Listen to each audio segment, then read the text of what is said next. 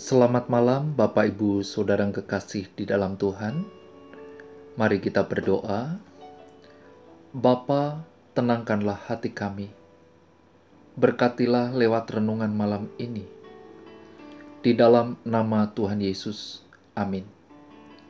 Tema malam hari ini melayani karena rasa syukur.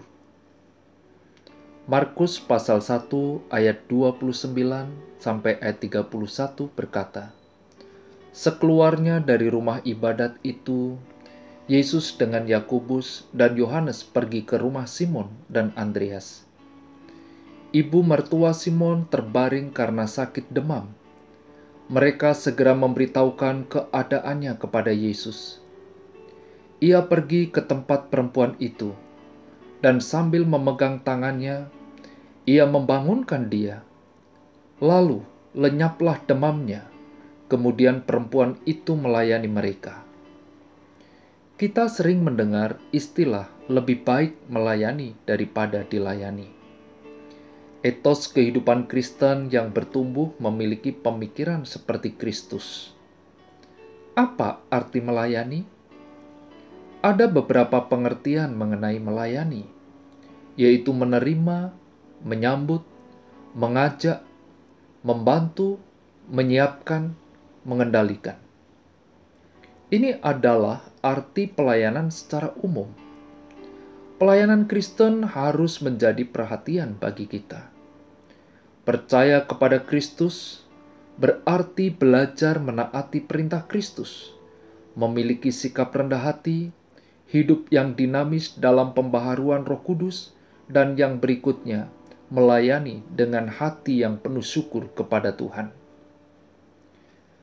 Kisah ini berlanjut sekeluarnya dari rumah ibadat, tempat di mana Yesus mengajar dan menyembuhkan dengan kuasa ilahi.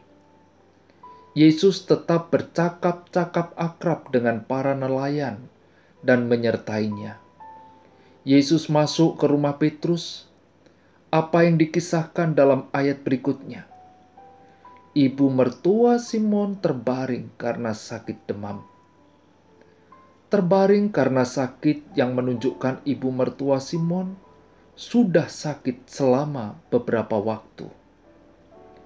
Mereka segera memberitahukan keadaannya kepada Yesus.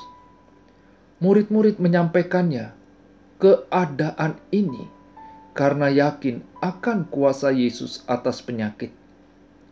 Yesus pasti sanggup menyembuhkan. Dan benar, Yesus menyembuhkan demamnya. Kedatangan Yesus memberikan pemulihan dan membawa pengharapan.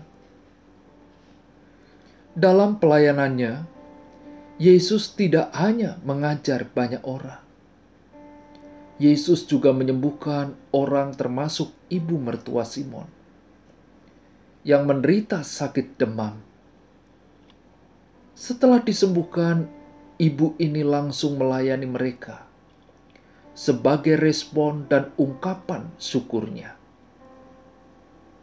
Melihat tindakan mertua Simon dan responnya setelah disembuhkan, ini memberikan keteladanan yang berarti bagi kita. Mengapa kita melayani Tuhan? Karena Tuhan sudah terlebih dulu menyelamatkan kita. Ia memanggil kita untuk menjadi pelayan. Pelayanan yang bertahan di hadapan Tuhan dan sesama hendaknya disertai komitmen dan rasa syukur kepada Tuhan. Bagaimana sikap saudara dalam pelayanan sejauh ini? Mari kita belajar melayani dengan rasa syukur bagi Tuhan dan sesama layanilah Dia dengan rasa syukur, maka kita akan terus menyaksikan kebaikan Tuhan. Mari kita berdoa. Bapa di surga, kami mengucap syukur. Engkau mempercayakan kepada kami untuk melayani sesuai dengan potensi, kemampuan, talenta, harta, tenaga, bahkan pikiran, dalam banyak bidang. Berikan hati yang penuh syukur, lewat kesempatan melayani yang kau percayakan. Di dalam nama Tuhan Yesus kami berdoa. Amin.